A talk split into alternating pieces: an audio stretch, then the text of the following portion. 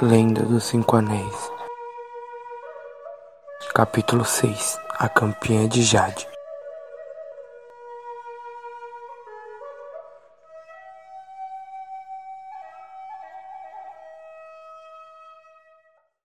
Ao anoitecer no vilarejo Miombuco, localizado um pouco abaixo do castelo do campeão Esmeralda, chega aos três bushis de viagem, Matsu, Renshiro e Hiraiko. Foram dias nas duas carroças, quase sem parar, das terras do leão até ali. Matsu para em frente à pousada Daidai, reluzente, e adentra no local, enquanto os outros dois vão separando seus pertences e estacionando. Quando o leão chega próximo ao balcão, demora um tempo até alguém aparecer. Ele pede licença, então aparece uma senhora de idade para o atender. Oi, Yasumi Nasai, poderia por gentileza nos arranjar três dormitórios? A mulher então diz o preço. Quando Matsu vai pegar o dinheiro, Renshiro para do lado dele e entrega as moedas para a senhora.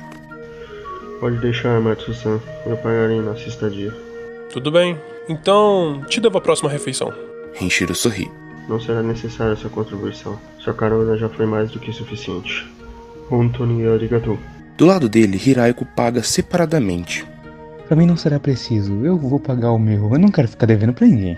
Os três dão risada e seguem a recepcionista que mostra os quartos para cada um individualmente. Hiraiko, sem muitas coisas para guardar, deixa na carroça mesmo. Pega o seu instrumento de corda e biwa e sai da pousada. Andando um pouco, ele encontra um belo jardim cheio de balsaminas se senta na grama verde e começa a praticar composições na área. É possível escutar bem o som. Algumas pessoas até apreciam de longe. Renshiro, em seu dormitório, continua a ler um livro que ganhou de uma das irmãs da imperatriz, chamado A Sutileza da Corte de Sun Tao. É bem raro em Rokugan, o que torna a leitura dele mais atenciosa e imersiva. Matsu tira seu cavalo da carroça e o conduz para um local coberto. Ele o acaricia e dá uma maçã para ele. Rodeando e observando, nota o casco do animal cheio de barro e muita poeira em seu pelo caramelizado. Quão. Que tristeza te ver assim. Prometo que amanhã lhe darei um banho merecido. E sim, eu sei que também preciso. Estou agoniado, mas só amanhã acharei um lugar. Ele dá uma boa noite para seu cavalo e volta para a pousada, levando seus pertences no quarto. Ele desenrola um tapete preto e se senta. Respira profundamente e começa a sua meditação. Apesar da viagem ser bem cansativa, eles não aparentam estar exaustos ou preocupados com a cerimônia, já que eles chegaram uma semana antes. Assim, eles terão tempo o suficiente para descansarem e se prepararem para esse dia tão importante. Um pouco depois do sol nascer, passando pela grande ponte Tenko, chega Rampo em cima do seu jumento, Yumi e Mikan em outro cavalo. O garoto ele está trajado com uma armadura verde lima, bem leve, com soldes alaranjados e um kimono verde escuro do clã dragão. Mikan, com sua pele morena de sol, é a mais simples, um simples manto de viajante amarelo claro cobre a maior parte de seu corpo e esconde até mesmo seu colar com o símbolo Incande de esperança da Ordem dos Heróis. Uma faixa branca é envolvida pelo seu tronco e ela possui uma fivela com o brasão do clã da raposa. Yumi chama mais atenção com seu lindo kimono vermelho vibrante e o grande símbolo do clã Fênix em suas costas. Alguns moradores param o que estavam fazendo para olhar os forasteiros. Rapidamente notam que a fênix cavalgando por ali se tratava da próxima campeã de Jade. Os três são cercados por camponeses que oferecem de tudo um pouco: comida, tecidos e itens de valor para presenteá-los. Rampo quase pega um, mas é interrompido por Yumi. Não, Rampo, talvez isso seja a única coisa que eles têm. Infelizmente, tô com pressa, pois tenho muito o que fazer no castelo. Me ajude a abrir espaço, por favor. Certo, Yumi. Ei, pessoal, abra um espaço aí, ela precisa passar, e não tem muito tempo. Izawa olha para Rampo com uma cara de desaprovação. Poderia ser mais educado. Yumi se vira para o pessoal e fala: Sinto muito e eu agradeço a todos pelos presentes e felicitações, mas nesse momento eu preciso me preparar para a grande cerimônia. Poderia me deixar passar? Eu ficaria muito feliz em voltar aqui com mais calma. Imediatamente todos eles abrem espaços para ela e reverenciam a Shugenja. Vejo vocês mais tarde. Mikan desce de seu cavalo e para ao lado de Rampo, enquanto todos ali vão se dispersando. Ah, parece que por enquanto somos só nós dois.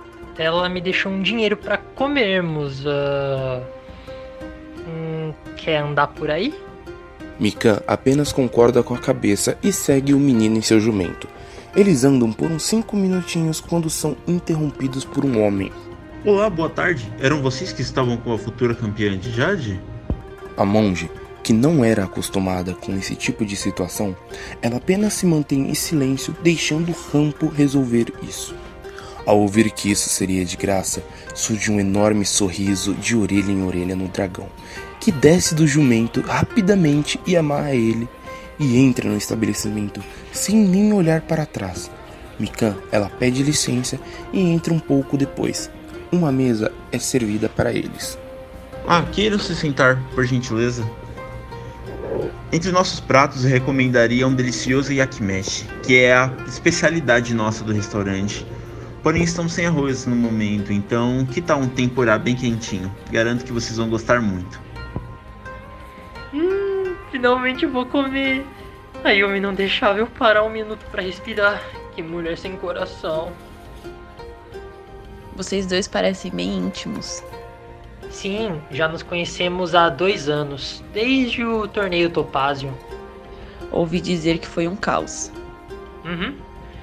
Membros da Aranha tornaram aquele festival uma verdadeira zona de guerra. Ah, eu mesmo tive que lidar com um cara bastante habilidoso. Aqueles idiotas assassinaram tantas vidas inocentes. Eu não quero deixar isso impune.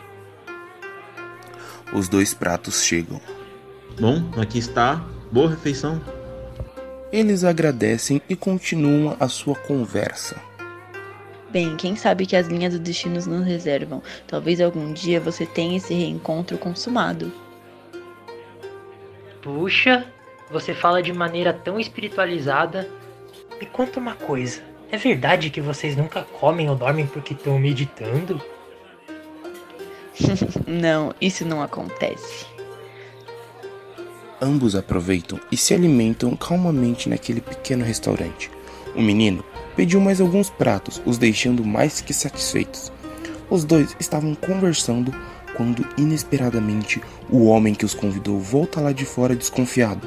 Rampo questiona o estranhamento do homem. Ah, desculpe. É que tem um rapaz muito bem vestido olhando o jumento que está preso aqui ao lado.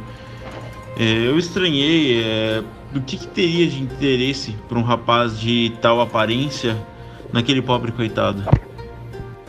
Ei, aquele jumento é meu.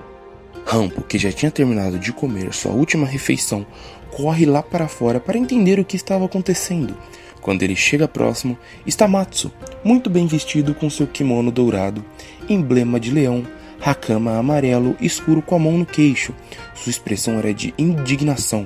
O garoto já chega na frente dele e o questiona. Ei, ei, ei, ei! O que você tá querendo com pé de pano? O leão olha para ele. Então ele é seu? Você não tem vergonha não? Olha para o coitado todo sujo de lama, fedorento. Com certeza não toma banho faz uns três meses. Rampo olha para o rosto de Matsu e sente uma pequena sensação de déjà vu. Vem cá, não te conheço não. Matsu lembra na hora dele. Conhece sim. Participamos do torneio Topázio juntos há alguns anos. Sou Matsumatsu. Acho que foi do mesmo jeito que aqui. E eu, Rampo Mirumoto. Foi sim. Aquela vez ele estava imundo. E agora ele não está? Não aprendeu nada? Rampo dá uma leve coçada em sua cabeça. O garoto estava muito sem jeito e constrangido. Ah, daquela vez você limpou ele, né? Deixa disso. Estou feliz em te ver, Rampo. Você cresceu bem durante os dois anos. É sempre bom rever pessoas. Eu me aprimorei bastante. Estou mais forte. Mas você também me parece diferente. De fato, você está certo. Depois do que aconteceu, foquei em evoluir não só na honra na minha vida, mas também todas as outras virtudes. Me sinto um samurai mais completo. Enfim, estou indo cuidar do pão. Ah, eu poderia ir com você? Aproveito e já dou um trato no pé de pano. Tudo bem. Só deixa eu avisar a minha acompanhante, tá?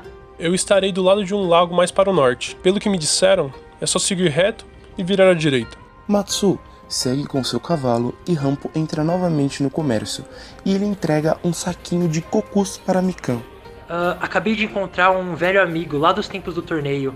Bom, minha bagagem já está toda comigo, então se quiser, podemos nos encontrar aqui daqui mais ou menos meia hora. Olha, garoto, parece que aquela nossa conversa de destino não foi à toa. Com certeza as fortunas preparam algo para ti. É, quem sabe? Nós dois passamos por tudo aquilo. Faz sentido. Sim, então até logo. Mikan devolve o saco de dinheiro, mesmo Rampo insistindo. Ela recusa até ele desistir e ir embora.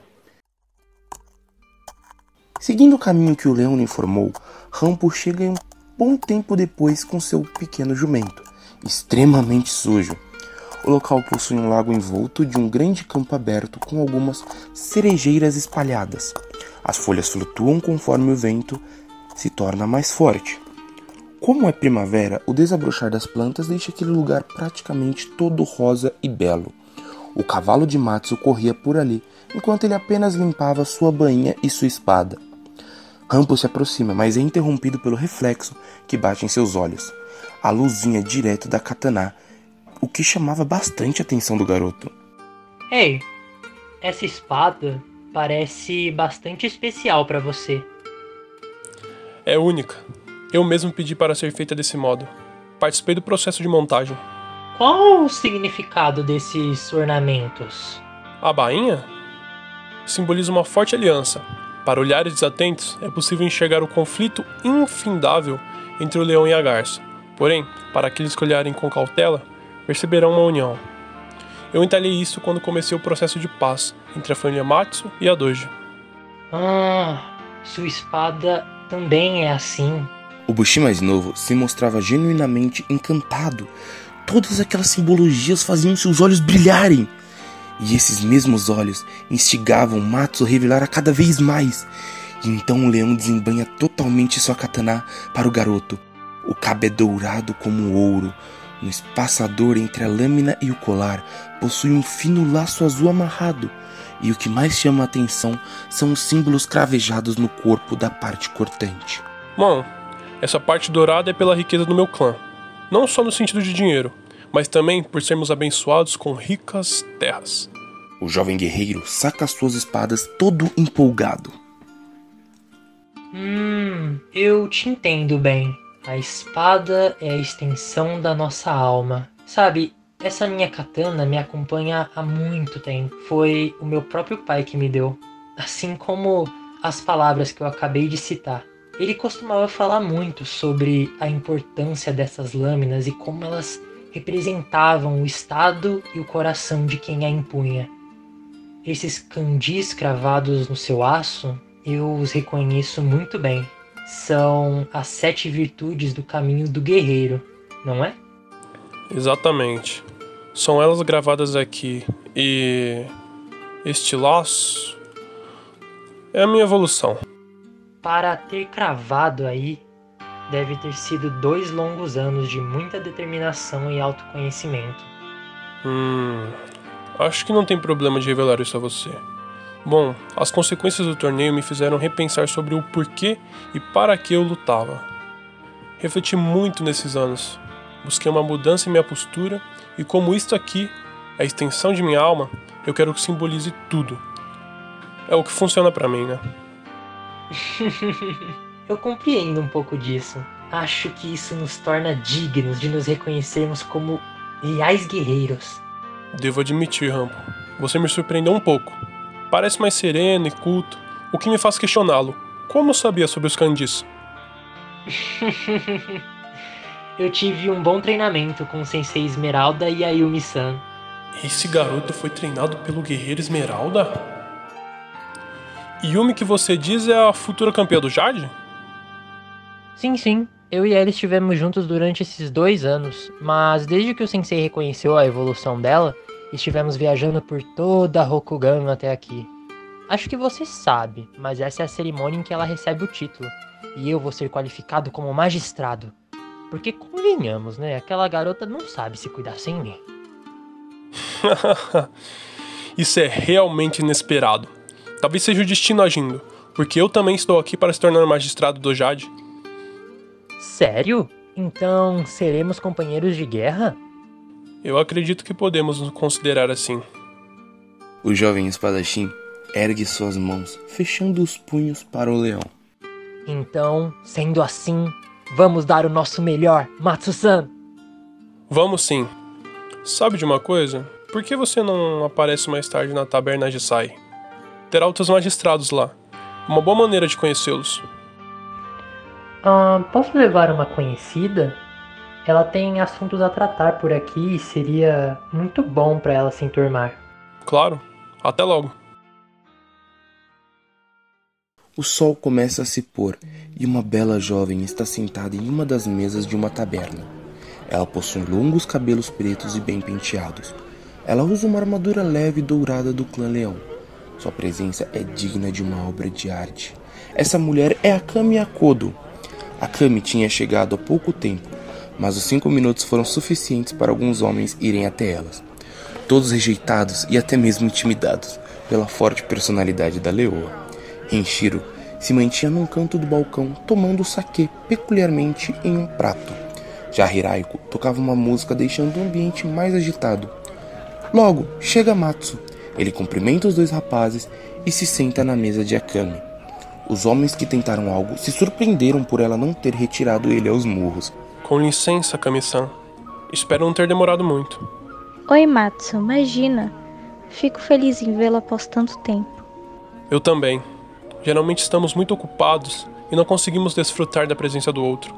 Tem razão. Essa missão é o meu maior objetivo desde que aconteceu com meu irmão. E é por isso que eu quis falar com você antes da cerimônia.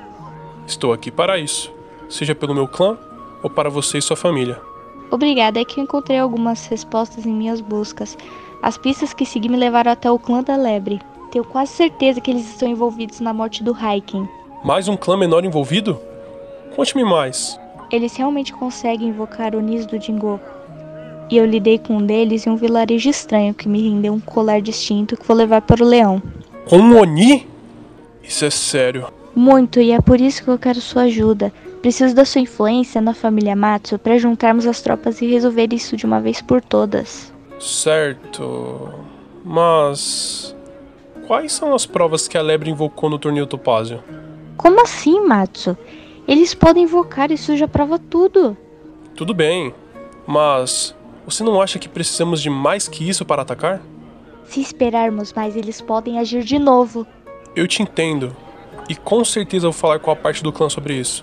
Para investigarem e ficarem espertos. Mas atacar agora, prefiro ter certeza que foram eles. Não quero começar mais uma batalha que só no fim descobriremos que é injusta. A garota olha para baixo, cabisbaixo. E então Matsu, com delicadeza, segura as mãos de Akami e olha em seus olhos. Nós vamos descobrir sobre tudo que causou a morte dele. Confia em mim. Agradeço. Os dois trocam sorrisos e começam a conversar sobre o clã. No balcão, Hiraiko, ao se aproximar de Renshiro para conversar, vê o grande prato em que Renshiro tomava e se assusta. Ele fica se perguntando como foi possível tomar tudo aquilo e não ficar de fogo. para acompanhar, ele pede uma bebida também. Em seguida, chega Rampo, junto de Mikan. Ao avistar Matsu de longe, ele acena e é correspondido com um sinal para se aproximarem. Boa noite, Matsu-san. Essa aqui é a monge, Mikan Kitsune. Boa noite. É um prazer conhecê-la. Não vejo muitos monges por aí. A minha companhia é a excepcional guerreira Akami Akodo. A leoa se levanta e os cumprimenta. Rampo, ao olhar nos olhos dela, fica envergonhado, pois nunca havia visto uma mulher tão linda quanto ela. Hiraiko, ao perceber o movimento, chega e se aproxima da mesa deles. E aí, gente? Vamos juntar? Era exatamente isso que eu iria sugerir. Afinal, quase todos aqui se tornaram magistrados do Jade. Ter um bom convívio é essencial. Hiraiko pega seu biwa e começa a tocar novamente enquanto conversa com Rampo. Renshiro Doji olha Mikan e percebe que além dela ter uma pele com tons morenos, usa vestes muito simples e mesmo assim não aparenta ser uma gaijin como ele. Kitsune Mikan, né? O que faz tão distante de suas terras? Mikan estranha e pergunta meio repentina, mas responde normalmente. Estou em busca de uma pessoa e acredito que através de Yumi e Sawa eu possa encontrá-la. Mas por que através da senhorita Yumi? Acredito que ela tenha grande influência no destino, e isso pode ter uma ligação com a pessoa que estou buscando. Fora que os espíritos da natureza não ficam agitados quando ela se aproxima. No momento em que Mikan cita os espíritos, Hiraiko estava ajustando as cordas de seu instrumento, mas ele para o que estava fazendo e pergunta para a monge. Então você consegue ver espíritos? Sim, eu consigo. Na maioria das vezes só os conectados com Shikusudo, o reino espiritual dos animais, mas não é difícil de outros planos aparecerem para mim. Hiraiko e Renshiro olham um para o outro, como se os dois pensassem na mesma coisa. Será que essa mulher fala a verdade ou ela bebeu saque demais? Sei que é estranho para os outros acreditarem nesse tipo de coisa, mas essa percepção espiritual está desde que eu era criança. Acredito que seja pela conexão dos kitsunes com a natureza. Renshiro então lembra de já ter estudado sobre as províncias da raposa, o que não fica muito distante do clã da garça. Neste pequeno clã, é de costume estes residirem dentro da floresta mística, rodeada por espíritos enganadores. Sem sombra de dúvidas, é por esse vínculo com a raposa, senhorita Kitsune. Pois o povo que viveu dentro da Kitsune Mori acabou criando fortes laços com os espíritos daquela floresta. Isso explica a sua conexão. Isso mesmo, Sr. Doji. Fico feliz por você conhecer sobre as histórias referentes às províncias de meu clã. Renshiro Doji esboça um sorriso amigável para Mikan, e a conversa continua rolando entre todos na mesa. Akami levanta a mão chamando a atenção do garçom. Antes mesmo de fazer o pedido, já é dito que alguns pratos estão escassos por problemas de entrega. Aqui também? O que está acontecendo com os suprimentos? Como assim aqui também? É que mais cedo comemos em um restaurante e lá o arroz estava em falta. Andei um pouco pelo vilarejo e percebi que não é só comida que anda faltando. Vi que já está muito tarde e preciso descansar. Esses dias foram longos. Eu agradeço a companhia de todos. Boa noite. Já vai para a pousada? Não quer esperar a comida ser feita? Não, obrigado. O Seki compensou. Até amanhã. A Kitsune então sai e Matsu pergunta: Vocês estão hospedados na Dadai Reluzente, Rampo? Não. Eu esqueci o nome, mas sei que não é essa. Ah, sobre a comida, hum, a gente pode deixar pra lá, né? A gente vai comer muito bem daqui a alguns dias, é só esperar um pouquinho. Todos concordam, mas Mikan fica curiosa e pede para falar com o dono do bar. Desculpa tirar sua paz, mas por qual motivo andam faltando coisas nessa vila? O senhor olha para um lado e para o outro, pega uma cadeira e se senta ali mesmo. Hum, eu vi que vocês são samurais, então acredito eu que vocês podem nos ajudar. Todos na mesa se olham. Bom, já faz mais ou menos duas semanas que isto começou. Alguns bandidos sanguinários e mercenários estão a andar por estas bandas. Eles têm o conhecimento da celebração e da cerimônia que irá ocorrer no Castelo Esmeralda. E como nós somos os vilarejos mais próximos de lá, eles imaginaram que os comerciantes iriam se dedicar mais nos serviços para ganhar dinheiro extra com os viajantes mais afortunados. Assim, nós estamos pedindo o dobro de mercadoria para prepararmos aqui. Porém, a grande maioria ou eles vêm muito cedo ou muito tarde da noite, facilitando para aqueles vagabundos atacarem e roubarem tudo para eles. Bom, tem, dizem as más línguas que tem ter gente sumida e todo mundo acredita que seja culpa daquele bando. E ninguém faz nada? Alguns de nós até tentaram pedir ajuda para os guerreiros nobres, aqueles de alto nível que ficam lá em cima, mas para eles seria uma desonra matar bandidos tão ralés quanto esses. Nós não temos mais ninguém para nos ajudar. E bom, os que podem estão muito ocupados com outras coisas. Podemos cuidar disso, né, gente? Claro, onde é que podemos encontrá-los? Não, não é muito longe daqui não. A última vez que eu ouvi falar, eles estavam do outro lado da grande ponte Tenko. Eles estão cada vez mais ousados para saquear. E eu não duvido nada de que eles vieram para o lado de cá. Peraí, Ponte Tenko é aquela ponte seguindo ao leste? O dono do bar balança a cabeça positivamente, confirmando a fala do garoto. A monge vai passar por lá. Temos que ir rápido. De certa forma, tomem cuidado. Nessas horas, eles acabam por se tornar mais violentos do que eles já são. Boa sorte, grandes guerreiros. O grupo rapidamente se levanta e correm com esperanças de que a monge estivesse segura. A cada passo e respiração, a preocupação deles aumentava. Uma noite serena e um pouco mais fria poderia acabar com uma tragédia. Rampo, com sua consciência, pensa o porquê não foi embora com ela naquele momento. Todos em silêncio se aproximam e chegam no local. Hiraiko enxerga Mikan sendo arrastada por uma rede do outro lado da ponte. Ei! É melhor soltarem ela. Se não, o quê? Eu ainda não terminei. Soltem ela e parem de infernizar a vida das pessoas que moram aqui. Ah, então vocês querem lutar com o meu bando. Bom, alguns já tentaram. É, mas nenhum deles era eu. Vocês do leão se acham muito, né? Se acham melhores do que nós? Vou acabar com cada um de vocês. Os outros sete vão atrás do mandante enquanto um segura Mikan dentro da rede. Ao todo, são nove. Akami e Matsu avançam na frente com Hiraiko flanqueando na esquerda e Renshiro na direita. Rampo se mantém na retaguarda. Três inimigos do outro lado avançam, chegando na metade da ponte, os leões cruzam com dois. Akami, com sua grande espada, corta a barriga de um, deixando ele nas últimas. O outro morre instantaneamente quando Matsu o perfura. Hiraiko, que já estava do lado da leoa, finaliza o ferido com suas espadas, cortando ele em X. Porém, Rampo, que estava atrás de todos, ele ultrapassa Renshiro de maneira impulsiva, ficando na linha de frente do bandoleiro com uma canabo. Antes de qualquer golpe com aquela arma, Rampo o interrompe, matando-o com um só ataque no estômago. O líder, ao ver o garoto derrubar um de seus homens, os trampassa e rasga com um corte o ombro do jovem dragão, fazendo ele cair. Seu ombro sangra. Ele se levanta em posição de ataque e se afasta um pouco. A noite estava ficando mais fria, chegando a sair fumaça da boca daqueles que respiravam mais ofegantes. Um silêncio é estabelecido enquanto os olhares se cruzam. Sem que ninguém esperasse no fundo, é possível escutar um barulho de uma ventania. E quando olham, enxergam Mikan no alto com um redemoinho em volta de suas pernas, chutando seu agressor para fora da ponte. Antes dela voltar ao chão, um garoto mais novo que Rampo cerca Renshiro e tenta acertá-lo, mas erra e é empurrado para longe. Um outro bandido mais robusto se aproveita da situação e com seu machado tenta atacar a Kami, que desvia e com a ajuda de Matsu o acerta. Um arqueiro avança e tenta acertar uma flecha no Garça, que se desloca e escapa.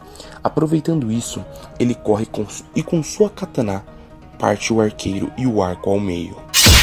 O garoto desesperadamente joga sua espada para longe, levantando suas mãos para se render. Eu não acredito, seu covarde. Você deve morrer agora mesmo. Você não merece o bando de Shizumaru. Shizumaru. Olha, vão embora daqui. Vocês não vão conseguir nada contra nós. O Mino já se rendeu. Façam o mesmo e nos deixamos vocês irem embora. O último, além do líder, se rende também. Nunca! Se vai matar, que mate a todos. Eu estou mandando, mate todos. Eu nunca vou me render para um leão. Essa é a minha honra. Não vou matar só por matar. E você fala sobre honra? Que honra que tem no que você faz? Saqueia, mata, obriga seus parceiros a morrer por um luxo seu. Shizumaru corre furioso para cima de Matsu, que defende e o abate. Ainda não acabou, só acaba quando eles morrerem. Ela levanta sua espada para o alto e desce com tudo. Todos ao redor estão à flor da pele. Quando eles piscam, ao invés de escutarem um barulho de carne, eles escutam um barulho de metal. Matsu defende do ataque e mantém sua katana ali o interrompendo. Ele está rendido. Ele é um bandido. Olha bem para ele, Akami. O garoto apenas tentava sobreviver na mão daquele mercenário. Ele que escolheu essa vida. Isso não é certo. Renshiro balança a cabeça concordando com Matsu e guardando sua espada. Olha, eu acho que a gente deveria matar os dois. O quê? Se aproveitando da discussão, o outro bandido pega novamente sua espada para atacar o leão. Se eu fosse você, não faria isso. Ele paralisa. Olhe bem à sua volta. O quanto sangue que tem. Não queira que o seu se misture. O bandoleiro paralisado por onde olha tem sangue, Mas quando ele enxerga a lâmina do leão, o medo é bem maior. Some daqui. Ele foge, deixando o mais novo para trás. Matsu toca no ombro de Rampo, olhando para Akami. Olho por olho, e o mundo acabará cego. Não precisamos matar sem motivos. O medo já é suficiente para mostrar que esse não é o caminho. Infelizmente, eles já tinham se decidido antes mesmo de desembanhar suas espadas. Queriam matar. Só que Rampo, se tiver a chance de escolher, não mate. No meu clã existe algo que é levado muito a sério. Muito além da luta e do sangue. A evolução. Se o matarmos aqui, ele não terá essa chance. Eu não quero cortar as raízes dele. Eu não impedirei que possa florescer um dia. O garoto está certo. Acho que já chega de derramamento de sangue por hoje. Os que sobraram devem ter entendido a lição e provavelmente não continuarão seguindo esse caminho sujo e desonrado. O garoto que sobrou corre em direção oposta da cidade, em direção a um bosque. Dificilmente os dois voltaram após serem intimidados pelos samurais ali presentes. Mikan tenta limpar suas roupas que foram sujas no momento em que essa foi arrastada pelos bandidos. Olhando para todos aqueles corpos no chão, a monge vê como é triste o fim daqueles que escolhem o caminho obscuro da vida. Ela vai caminhando em direção a Akami, Rampo, Hiraiko, Renshiro e Matsu, andando com cuidado, evitando pisar por cima dos corpos dos bandoleiros ou de todo o sangue que pinta a ponte de vermelho. Ao se aproximar, os cinco percebem ela chegando e se viram para a mesma. Ela olha nos olhos de cada um, se curva bastante em sinal de respeito e diz: Muito obrigada por terem me ajudado. Sem os esforços de vocês, quem sabe o que poderia ter acontecido comigo e com outras pessoas que estavam sob as garras desses bandidos que ameaçavam a paz e a harmonia desse local. Todos sorriem para Mikan, aceitando os agradecimentos dela. Então Rampo complementa: Não precisa de tudo isso, monge. Esse é o nosso jeito, Bushi de ser. A semana se passou e um dia antes do evento acontecer, o grupo de futuros magistrados se deslocam até Shiruyagasha, o castelo do campeão Esmeralda. Decidiram se encontrar para chegarem todos juntos no mesmo horário, demonstrando união desde o início. Ao chegar, todos são apresentados ao local extremamente luxuoso, com decorações diversas e únicas, comparadas com outras do Império. Sendo uma sede enorme, pode ser encontrada lá quartéis bem caros, instalações de treinos, além de lugares mais reservados como bibliotecas ou salas planejadas. Saindo do hall de entrada, eles passam pelo encantador jardim da Serenidade Verdejante. Ao atravessarem a pequena ponte, eles escutam soldados do outro lado no pátio de treinamento. No quartel, onde foram levados pelos funcionários, são entregues suas novas vestimentas. O traje entregue a eles é praticamente todos em tons verdes, mais específico na cor verde jade. As peças que mais se destacam é o hayori, semi-transparente, e o colar de crisântemo em joia. Antes de se vestirem, é dito que estão livres o dia todo para fazerem tarefas nas partes disponíveis do castelo, e principalmente se cuidarem para que estivessem saudáveis e apresentavelmente arrumados no dia. As armas e armaduras são levadas para a sala de armas para que não precisassem carregar o tempo todo. Dispensados, cada um foi desfrutar de seu tempo durante o dia.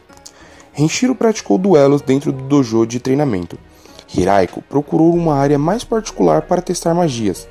Já Akami, Rampo e Matsu se banharam em águas quentes e receberam massagens longas para relaxarem. De madrugada, Yumi Izawa acorda assustada com medo de ter se atrasado. Mas ao olhar para a janela de seu aposento, vê aquele céu escuro e azulado, sem nuvens. Pensativa, ela senta ao lado da janela, olhando para o alto e vendo todas aquelas pequenas luzes vindas do vilarejo. Há tantas luzes, casas e pessoas em Hong Kong. Será que eu serei capaz de protegê-las das forças do mal? Eu quero ser suficiente para as pessoas que precisam de mim. Yumi passa horas ali olhando para o horizonte. A ansiedade perdeu para o sono, o que a fez adormecê-la ali mesmo. No outro dia, o sol esquenta seu rosto. Sons de pássaros são perceptíveis. Porém, ela só acorda quando uma doméstica adentra em seu quarto para prepará-la. A Fênix olha para as duas roupas em sua cama. uma é de seu clã. Ela, sentada, se levanta calmamente e sorri, lembrando de tantos momentos inesquecíveis em que ela esteve trajando ele. Sabendo que teria que deixá-lo para trás, ela o abraça, e nesse gesto de carinho, uma lágrima escorre escapando de seus olhos. Com o manto mesmo, ela enxuga sua face e então a deixa de lado. Se levantando, ela coloca seu novo traje, sendo ele um lindo kimono de tecido refinado. Sua cor é a verde jade vibrante detalhada em suas mangas e colarinho com labaredas amareladas. Atrás, no centro, o símbolo de seu cargo como campeã de Jade. Uma chama dourada com meio vazio por toda a peça é cheio de detalhes, lembrando elas escamas de uma carpa. Na frente de um espelho, mulheres arrumam seu cabelo, fazendo um penteado mais formal. Ao terminar, colocam um chapéu quadrado verde com uma joia de jade destacada. Olhando para seu reflexo, seu coração sente que a partir daquele momento ninguém poderia pará-la.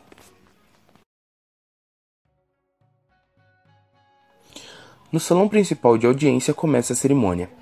Convidados chegam naquele deslumbrante espaço, em sua maioria todos nobres de diversos clãs das mais altas castas sociais do império. É informado logo de início que o campeão Esmeralda não iria comparecer por estar em uma missão extraoficial relacionada com Mahou, Muitos ali se questionam o porquê foi antecipada essa ocasião antes mesmo da corte de inverno. Outros sabem que o processo de título foi acelerado para a campeã resolver esses problemas relacionados à magia sombria e que a imperatriz também não compareceria pelas mesmas questões. Mikan conseguiu entrar pela permissão de Yumi, mas ao escutar o aviso relacionado ao campeão Esmeralda, ela decide se retirar daquele grande salão. A monge não tem muito treinamento e costume de interagir com as pessoas de alta nobreza, ela prefere não se aproximar e nem ficar à vista dessas pessoas. E então vai para a biblioteca do castelo, pois sabe que em um evento tão estimado como esse, é bem provável que lá esteja mais calmo. No local, a monge nota as várias prateleiras contendo milhares de livros e pergaminhos. Aquele lugar, cheio de antigas e grandes estantes, lembram muito um labirinto. Ela cumprimenta a responsável pela biblioteca e depois vai buscar algo para ler. Nessa busca, ela percebe que há alguns pergaminhos meio soltos da prateleira mais ao fundo. Curiosa, vai até lá e observa. Um desses pergaminhos é sobre camis e fortunas, com o título de Tigre Solitário. Ele chama a atenção de Mikan. Então ela a pega e vai até uma mesa mais afastada da porta para comentar a sua leitura. Com algum tempo, Mikan percebe que os sons de comemoração se tornam cada vez mais altos. Então chega um guarda da biblioteca. Este fica surpreso por ter alguém ali. Ele pergunta a ela se estava bem e se não gostaria de acompanhar a entrega dos presentes que em uma hora se iniciaria. Estou bem sim, mas eu prefiro ficar aqui mais um pouco. O guarda fica sem entender o porquê alguém perderia um evento como este e se retira. Enquanto isso, no interior do Castelo Esmeralda, Nakama Bayushi se encontra nos arquivos da biblioteca. Já habituado por estar no castelo algumas horas e frustrado depois de ler muitas informações que não lhes eram úteis, ele busca outros arquivos. Mas dessa vez, ao olhar de relance entre as frestas das prateleiras, causadas pela ausência de alguns pergaminhos, ele percebe que é uma moça de roupas simples e longos cabelos negros sentadas em uma mesa no canto mais afastado. Parece que ela está lendo um pergaminho de forma focada com um olhar apreensivo. Na cama, a observa enquanto se pergunta o porquê o Maldian comum está a transitar livremente dentro da biblioteca do palácio, já que ele nunca a viu antes e ela não aparenta ser um serviçal e nenhuma zeladora de arquivos, e muito menos algum dos convidados, o ninja pensa que talvez fosse uma invasora, mas seria impossível para uma mísera mulher plebe. Talvez ela poderia ser algum tipo de convidado especial. Tantas questões lhe deixaram interessado. Os pensamentos de Nakama são interrompidos quando ele percebe que um homem peculiar adentra na biblioteca. Ele primeiro se dirige à responsável pela biblioteca e então a cumprimenta educadamente. Logo em seguida, mira seu olhar em direção à humilde moça que Bayushi observava. O estranho se aproxima a passos lentos e calmos. Mikan estava ocupada lendo alguns pergaminhos na esperança de que pudesse encontrar algo sobre sua irmã. Não demorou muito para que algo interrompesse a sua leitura. Mas desta vez não seria o passo pesado dos guardas, mas sim uma voz estranha que ressoava enquanto alguém se aproximava. Este velho mestre pode ver que temos alguém interessado nos camis e nas fortunas. É sempre bom conhecer melhor a natureza desses seres místicos que nos guiam em direção aos nossos destinos. A monge olha em direção à voz desconhecida. Então, ela vê o dono desta voz. É um homem vestido com roupas extremamente finas, o que aparenta ser confeccionadas de materiais caríssimos. Seu kimono carregava as cores tradicionais do clã dragão. Em suas costas há um lindo dragão estampado. O tom verde claro pode ser notado tingido em boa parte da roupa. Detalhes dourados em suas mangas representam de forma exuberante o sopro de um dragão. Conforme o homem bem trajado se aproximava, Mika consegue perceber seus detalhes faciais. Ele já possuía uma idade bem avançada e mostrava um grande sorriso com seus dentes amarelados. O bigode dele era fino e comprido. Seu cavanhaque era grande e todo trançado. Havia uma cicatriz próxima ao olho direito. Ele não tinha mais cabelos e possuía uma tatuagem na parte lateral da cabeça. Tatuagem essa muito desbotada, como se fosse de muitos anos atrás. Suas unhas eram extremamente grandes e intimidadoras. Eu cheguei há pouco tempo, pois estava ocupado resolvendo alguns assuntos nas proximidades, e assim que terminei, resolvi visitar esse exuberante lugar. Então o senhor é um estudioso de feitiçaria e seres místicos ou divinos? Digamos que sim, jovem senhorita. Esse velho mestre se chama Kokujin Toturi e sou um orgulhoso membro do clã Dragão. De princípio, Nakama não se importou muito com o homem, porém suas últimas palavras o fizeram abdicar de tudo o que estava fazendo para se focar na conversa dos dois, pois aquele velho do clã Dragão é seu alvo prioritário. Nakama então se esgueira pelas estantes da biblioteca a fim de conseguir um ponto melhor para observá-lo e ouvir sua conversa, pois ele sabe que o velho dragão pode ser perigoso com a informação que ele conseguiu no castelo Agasha.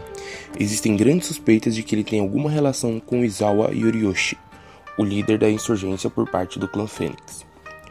Mika então continua.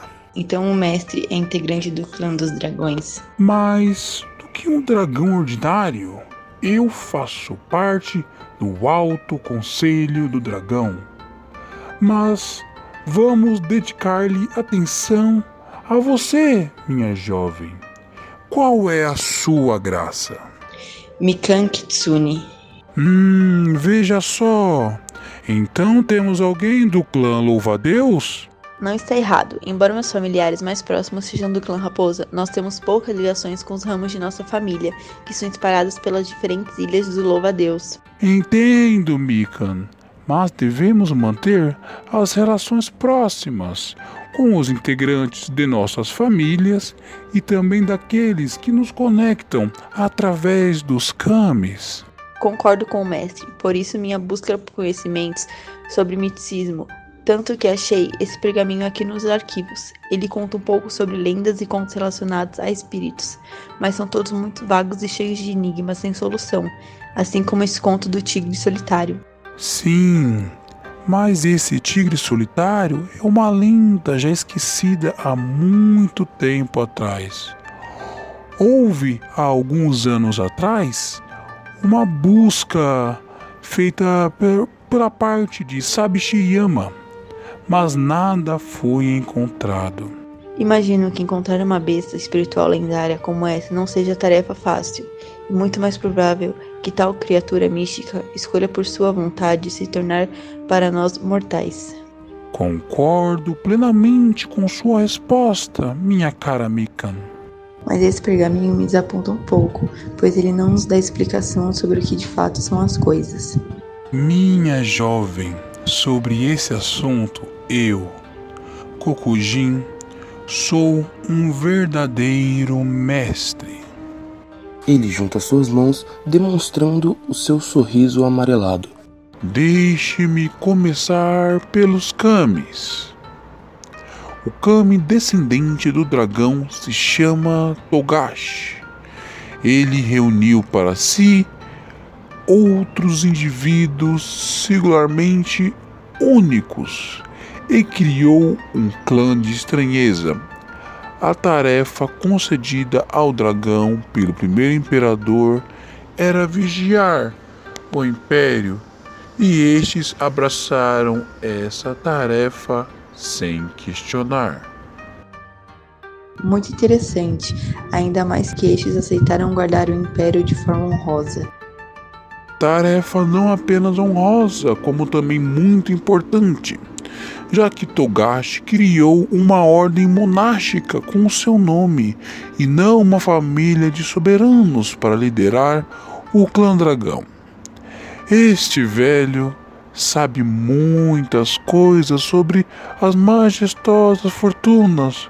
Você conhece a fortuna de Inari, deusa das colheitas do arroz?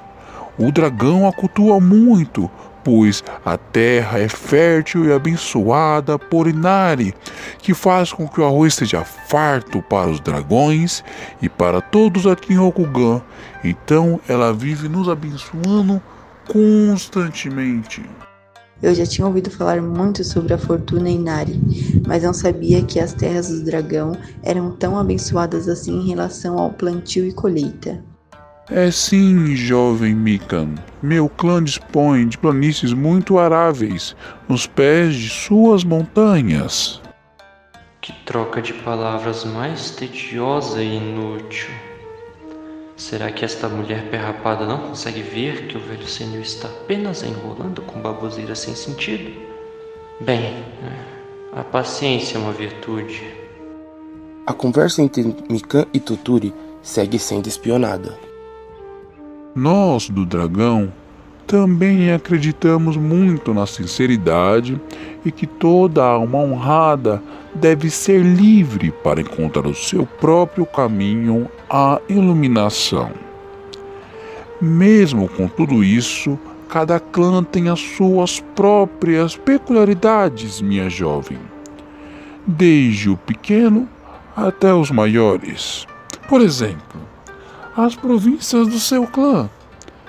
Se eu não me engano, existe uma linda floresta mística, rodeadas por espíritos enganadores, ou este velho está se enganando? De forma alguma o mestre acertou. Essa floresta chama Kitsune Mori, o maior tesouro do clã Raposa. Os espíritos de lá residem são um pouco traiçoeiros sim, mas apenas com pessoas de fora. Aquelas províncias nos Kitsunes temos um forte laço com o mundo espiritual e fazemos de tudo para defender os seres Shiksudo, o reino espiritual dos animais. Ah, então minha jovem Mikan conhece muito sobre os reinos espirituais? Kogujin, ele finge surpresa e mais uma vez alisa seus bigodes longos. Eu sei poucas coisas de algum deles. O próprio Kitsudo é onde moram poderosos espíritos animais. O Jinundo, que é o reino dos mortais, e o Yomo, reino dos ancestrais abençoados. Me foi ensinado que vão para lá os mortais que cumprem com seu destino. Acredita-se que os maiores heróis de Rokugan estão nesse plano espiritual. Esplêndido, minha jovem! São três reinos de fato muito importantes, mas eu tenho estudado muito sobre os outros. Um deles é conhecido como Omaigo no Musha, que é o reino dos heróis perdidos, o oposto do Yomi, pois todas as almas que vão para esse lugar tiveram seus destinos selados. O outro é conhecido como Osakaku, mais conhecido como o reino do Engodo, um reino espiritual menor que é lar de espíritos enganadores. E por fim, o tão temido Jingoku, reino do mal Nesses habitam criaturas mortíferas e perigosas. Ele exala seu poder a outros reinos por meio da sinistra corrupção espiritual, conhecida por nós em Rokugan como.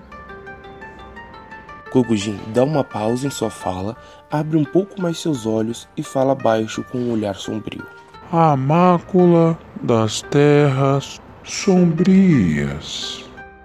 São reinos bem malignos, ainda mais o de Goku. Todos os reinos têm que pensar equivalente para que a balança do destino possa estar equilibrada, desde os planos mais gloriosos e puros até os mais desonrosos e corruptos. Sabe as palavras vindas de ti, Mikan. Esses planos malignos possuem grande importância para o nosso mundo. Além do poder e conhecimento que podemos adquirir através deles, temos as terras sombrias, onde as diversas ricas e complexas tramas mágicas e espirituais são exaladas de seu núcleo a todo instante. Quando Kogujin cita as Terras Sombrias, Mikan mostra seu incômodo e lembra do que pode ter acontecido com sua irmã, Jiria Kitsune. Ela abaixa um pouco a cabeça e volta a olhar cabisbaixo para o pergaminho. Toturi percebe essa reação e lança um olhar ardiloso para a moça. Olhar esse que Nakama reconhece muito bem, já que o utiliza bastante. Minha jovem, há algo de errado? Assuntos sobre as terras sombrias incomodam tanto a ti? Ela volta a olhar para o dragão fingindo preocupação e responde: Não, não, não é nada sobre isso. Eu apenas tenho alguns problemas e estava preocupado como vou resolvê-los. Ah, então é isso. Veja, minha jovem, eu tenho grandes conhecimentos e habilidades que talvez possam lhe auxiliar com esse seu problema. Mikan hesita e pensa por alguns curtos segundos e vê que existem boas possibilidades desse homem conseguir ajudar ela em relação ao atual paradeiro de sua irmã. Já na cama, apenas observa curioso sobre o que a moça vai dizer ao seu alvo de espionagem. Eu estou em busca de uma pessoa, uma pessoa muito importante, mas acredito que ela pode ter se perdido ou até morrido dentro das terras sombrias. Hum. O velho Kogujin coça seu queixo por alguns segundos enquanto pensa em silêncio. Este velho mestre acredita que existe uma pequena possibilidade de encontrá-la. Aqui mesmo neste local existem muitas irmandades de monges. Com certeza você deve ter visto alguma. Essas costumam treinar para alcançar o equilíbrio interior, a fim de obter o equilíbrio exterior, se tornando como se fosse uma ponte entre os mundos. Através desse equilíbrio, se vem o esclarecimento espiritual, o que leva a revelações futuras reservados para cada um de nós. Sim, mestre, é isso, é isso mesmo. Com certeza tem a ver com o equilíbrio espiritual. A monge concorda cada vez mais com o dragão e seus olhos esperançosos brilham mais e mais. Conforme o velho continua seu discurso, a conversa com Kogujin vem trazendo a clareza, uma esperança de encontrar Diria, que Mikan nutre no fundo de seu coração. Enquanto isso, Kokujin sorri internamente, pois ele sabe que a esperança mais profunda dentro de cada pessoa pode ser usada contra ela mesma, como uma forma muito efetiva de manipulação. Nakama sorri sutilmente com o canto de sua boca enquanto observava a cena. Ele pensa: Ora, ora, mas que velho ardiloso. Ele é uma serpente das mais venenosas e esta mulher é inocente como uma juvenil filha de um daimyo. Foi levada pelas palavras de Kokujin, tão facilmente quanto o sol das terras áridas seca uma gota de lágrimas derramadas nas areias quentes do deserto. Então, através desse equilíbrio, com todo, eu consigo encontrar formas de achar essa pessoa, mas e se ela já não estiver mais entre nós? O taiko começa a tocar, o que significa que vai começar a entrega dos presentes. Bayushi, que estava a espionar toda a conversa, fica frustrado, pois essa conversa poderia confirmar as hipóteses de que Kokujin tinha ligação com Maru. Porém, Nakama tem que se retirar, pois sua verdadeira missão tem que ser cumprida no salão, onde a comemoração está acontecendo. Então ele sai da biblioteca sem ser visto e sem sequer deixar algum rastro de que esteve ali. Caminhando até o grande salão, ele prepara o presente dos Bayushi. Pensativo, ele se pergunta: Hum, muito curioso. Ela me parecia ser apenas uma camponesa qualquer, com um coração cheio de esperança. Fraquezas. Mas por que Kokujin se interessou tanto por ela? Será que este velho é um mulherengo? Mas não pode ser apenas uma simples coincidência. Talvez eu deva ficar atento com esta raposa. Ela não deve ser uma aldeia normal. A conversa de Kogujin, Toturi e Mikan Kitsune continua. Minha querida, a morte não é o fim de tudo. Então, mesmo que Diria esteja morta, eu posso trazê-la de volta. Diria? Essa é a pessoa que você busca? Sim, sim, sim, ela é minha irmã e acredito que em meio ao meu destino eu possa encontrá-la. Compreendo, minha jovem. Nossos familiares são extremamente importantes. Muitas vezes temos que fazer coisas difíceis, até impossíveis, por aqueles que amamos. Bom, uma pessoa inspirada e muito motivada pode conseguir realizar atos impossíveis. Isso mesmo, Mikan. Agora vamos ver como eu posso te ajudar. Com meus conhecimentos, hum, vejo três possibilidades de encontrar sua irmã, Diria. Ao ouvir isso, Mikan abre um sorriso de canto de boca, pois ela já possui uma pequena ligação com esses mundos místicos. Para ela, todos esses diferentes planos são um só, como se eles vivessem em uma grande harmonia através de sua percepção espiritual. A primeira é sobre localizar o espírito de alguém. Assim, é possível buscá-la por todo local no nosso plano, o reino dos mortais Ninshedu. Caso sua irmã tenha morrido, o que eu posso garantir que não deve ter acontecido, a alma dela irá para o nosso plano. Então, teremos que usar a segunda possibilidade. Essa envolve encontrar a alma de alguém em qualquer um dos mundos, seja nos reinos mais puros aos reinos mais corruptos, e será possível encontrá-la. Por fim, uma das mais difíceis, pois essa última possibilidade exige que o portador tenha um forte poder espiritual, pois através desse poder a própria pessoa projeta sua aura astral para andar entre os mundos, assim podendo trazer a alma de alguém de volta e, consequentemente, trazendo essa pessoa de volta à vida. Mikan havia ficado muito pensativa enquanto ouvia esses meios que que o Kogujin propôs a ela. É como se ela já tivesse ouvido ou até estudado esses temas em algum momento de sua vida. O velho, com seus dentes amarelados, abre um grande sorriso e diz: São essas três possibilidades que podem lhe ajudar. Todas elas por meios de. Ele olha para ambos os lados, então cochicha. Por meio de rituais. A monge então se espanta e seu coração começa a bater mais rápido, e por um instante ela sente como se seu espírito tivesse saído de seu corpo. Não, com certeza não. Desculpe, Sr. Toturi, eu realmente quero cumprir meu destino e também gostaria muito que minha irmã estivesse nessa minha jornada, mas não usarei métodos de Mao para adquirir algum amado. O que adianta trazer uma pessoa boa para mim, sendo que eu estarei afundando o meu equilíbrio e harmonia? Aqueles que estão em minha volta por causa de manipular esses meios obscuros e magias devastadores. Ela pega o pergaminho, dobra ele e se levanta da cadeira. Sr. Kokujin Toturi, agradeço por sua ajuda, mas não quero fazer isso para alcançar os meus objetivos. Mikan deixa o pergaminho na prateleira e sai da biblioteca sem olhar para trás. Já Kogujin fica alisando seu comprido e fino bigode com suas grandes unhas, como se ele estivesse planejando algo maior. No fim, ele novamente abre um sorriso amarelado. Voltando no tempo da cerimônia, quando a monge se dirigia à biblioteca, as apresentações logo se iniciam naquele salão.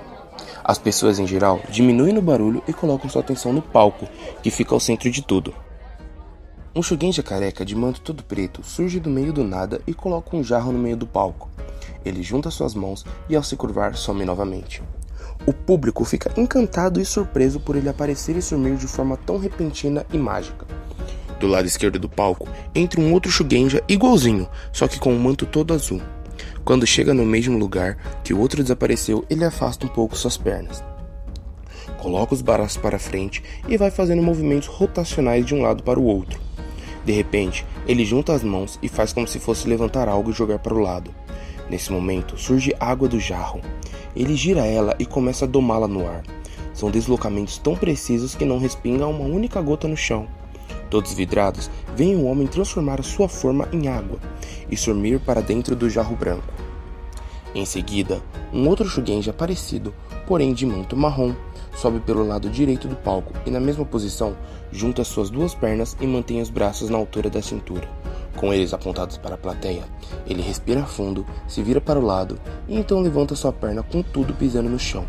O jarro se vira derrubando terra e na frente do homem sobre uma parede de terra. Ele então a quebra e logo em seguida sobe, sobe outra, a destruindo também. Sobe uma grande poeira e quando se dissipa, o jarro está novamente de pé e ninguém no palco. Todos procuram pelo lado da, da plataforma para ver se alguém subiria por lá, mas são surpreendidos pelo Shugenja de manto vermelho descendo do alto, chegando até a superfície com uma pose em T esticado. Ele gira seus braços e lança chamas para os lados. Se abaixa e mira em todos os lugares, até mesmo para si, que se transforma em cinzas que flutuam até o jarro. Do vaso surge o mesmo, o mesmo de manto cinza que voa para o alto dando piruletas. Ele puxa para trás suas mãos e vai empurrando para frente correntes de ar tão forte que as pessoas na fileira da frente sentem seus cabelos serem jogados para trás. E é com um mortal para trás que ele some novamente. A jarra começa a vibrar, de repente se torna preta e se racha, soltando todos os fragmentos dos elementos mostrados até ali. Giram em volta do palco. O Shugenja sobe pela parte de trás, levando um buraco negro que suga todas as formas, virando uma única esfera de luz. Ele a pega, então se reverencia finalizando o espetáculo. Todos aplaudem boquiabertos com o show que acabaram de ver. Pouco tempo depois, a líder dos magistrados, Esmeralda, aparece com seu kimono verde e pede pela atenção de todos. Boa tarde aos presentes. Para os que não me conhecem, eu sou Shizune Sepun, líder dos magistrados Esmeralda e legionários de Jade. Sou a responsável por manter todo o Shiro e a Gacha funcionando de forma excelente.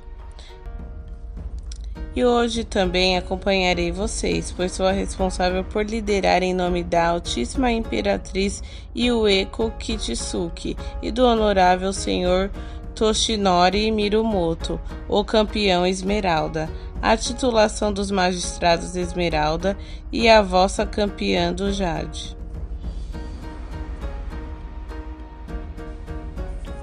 Hoje serão intitulados quatro samurais, cada um de sua devida honra, como magistrados Esmeralda. Eles serão a força de decisão nas cortes ao longo de toda a Rokugan e são a própria expressão de escolhas do Castelo Esmeralda e da vontade da Imperatriz, aplicando leis e decidindo sobre os caminhos do Império, mas nunca, de forma alguma, deve sobrepujar aos daimions de cada família e clã. Os magistrados devem ser respeitosos, aplicar a vontade do império não significa humilhar o outro. Se isso acontecer é porque houve um erro. Ao desonrar quem quer que seja, o magistrado será convidado a cometer seu sepulcro. Não precisamos de samurais egoístas, pois, como disse uma vez Tichuda Sinjo, o campeão Esmeralda há mais de 400 anos. O bom samurai é aquele que não desembanha a sua katana a todo momento.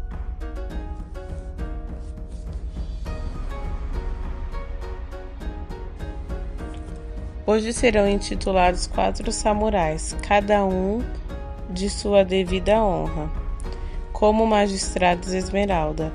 Eles serão a força de decisão nas cortes ao longo de toda Rokugan e são a própria expressão de escolhas do Castelo Esmeralda e da vontade da Imperatriz, aplicando leis e decidindo sobre os caminhos do Império, mas nunca, de forma alguma, deve sobrepujar aos daimions de cada família e clã. Os magistrados devem ser respeitosos, aplicar a vontade do império não significa humilhar o outro. Se isso acontecer é porque houve um erro. Ao desonrar quem quer que seja, o magistrado será convidado a cometer seu sepulcro. Não precisamos de samurais egoístas, pois, como disse uma vez Tichuda Sinjo, o campeão Esmeralda há mais de 400 anos. O bom samurai é aquele que não desembanha a sua katana a todo momento. Por conta de tudo isso, a atual eleita para o cargo passou dois anos na presença do próprio samurai Esmeralda, se moldando para o cargo. A campeã do Jade lida diretamente com os problemas que envolvem Mahou, invocações de Oni a partir do Jingoku, mácula, maldições, aparições espirituais, seguidores de Fuleng, oradores de sangue, entre outros. Sendo assim, como dito há pouco, não é um cargo para qualquer um. É a força principal para conter os inimigos do Império, sendo um dos braços de Shiro e Agasha, trabalhando em conjunto com o Grupo Esmeralda.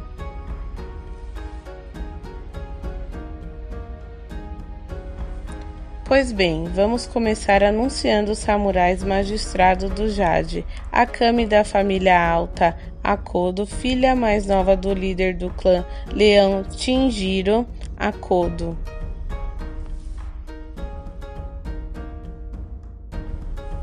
Pois bem, vamos começar anunciando os samurais magistrados do Jade, a Kami da família alta, Akodo, filha mais nova do líder do clã Leão Tinjiro Akodo.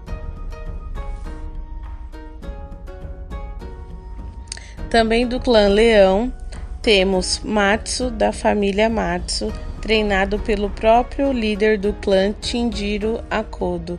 Está na linha sucessória da família Matsu e do clã Leão, uma das pontes que uniu o leão e a garça foi essencial para as defesas do Império durante o ataque no torneio Topázio, salvando muitas vidas. O aprendizado que ele terá como magistrado certamente será muito importante para sua liderança. O clã Leão é de extrema importância, pois são a maioria dos exércitos do Império e a mão direita do Império.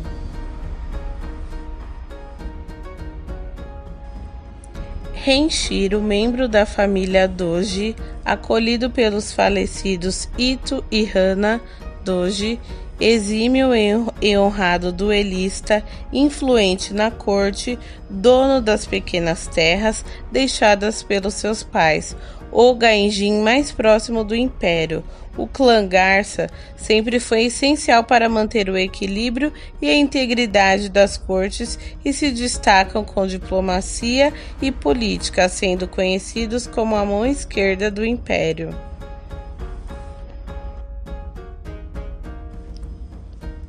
Do clã Dragão temos dois membros da família Mirumoto. O primeiro é o primogênito do líder do clã Dragão, Kanitsu sendo um dos alunos destaque da escola Mirumoto, salvando o vilarejo da tirania durante seu tempo de treinamento. Hirako Mirumoto é o atual sucessor de seu pai entre o Conselho dos Dragões. O próximo é o único discípulo de Toshinori Mirumoto, o campeão Esmeralda. Rampo Mirumoto foi criado por seu pai até o início dos 14 anos, quando foi para o torneio Topázio. O dragão é um clã muito espiritualizado, muito importante para acompanhar a campeã do Jade. Togashi é muito presente dentro do clã e é uma honra ter dois membros andando em conjunto com a campeã. Os cinco magistrados, eles sobem no palco e se ajoelham em uma almofada. Suas armaduras são colocadas atrás de cada um em suportes. As pessoas todas se curvam para eles. Agora que os seus magistrados foram devidamente titulados, apresento agora Yumi, da família Izawa, vinda do clã da Fênix, que é conhecido por possuir os maiores Sujenjas do Império. O número deles é maior que o dobro de qualquer outro clã. Os seus também geralmente possuem uma maior compreensão dos elementos e como os kamis podem ser invocados um clã de brilhantes estudiosos e sacerdotes pacifistas. Felizmente, este poder é temperado por uma devoção à não violência, que, embora não absoluta, é extremamente dominante entre os seus.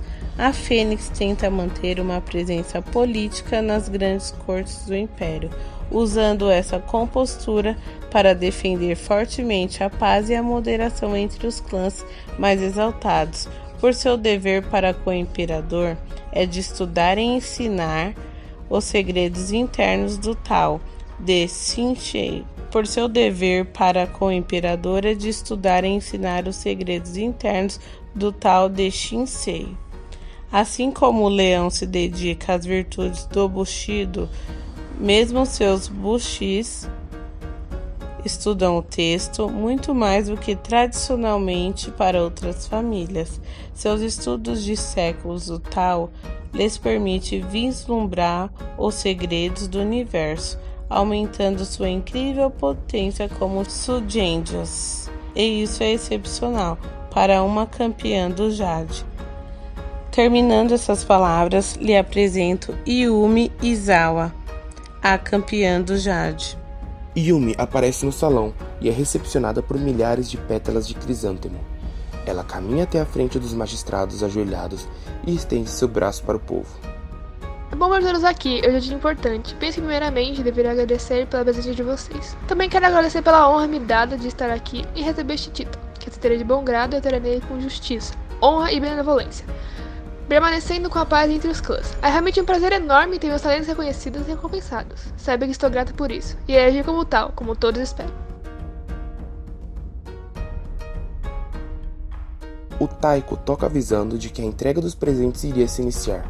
Os representantes de cada clã se preparam e formam uma fila horizontal, segurando suas lembranças.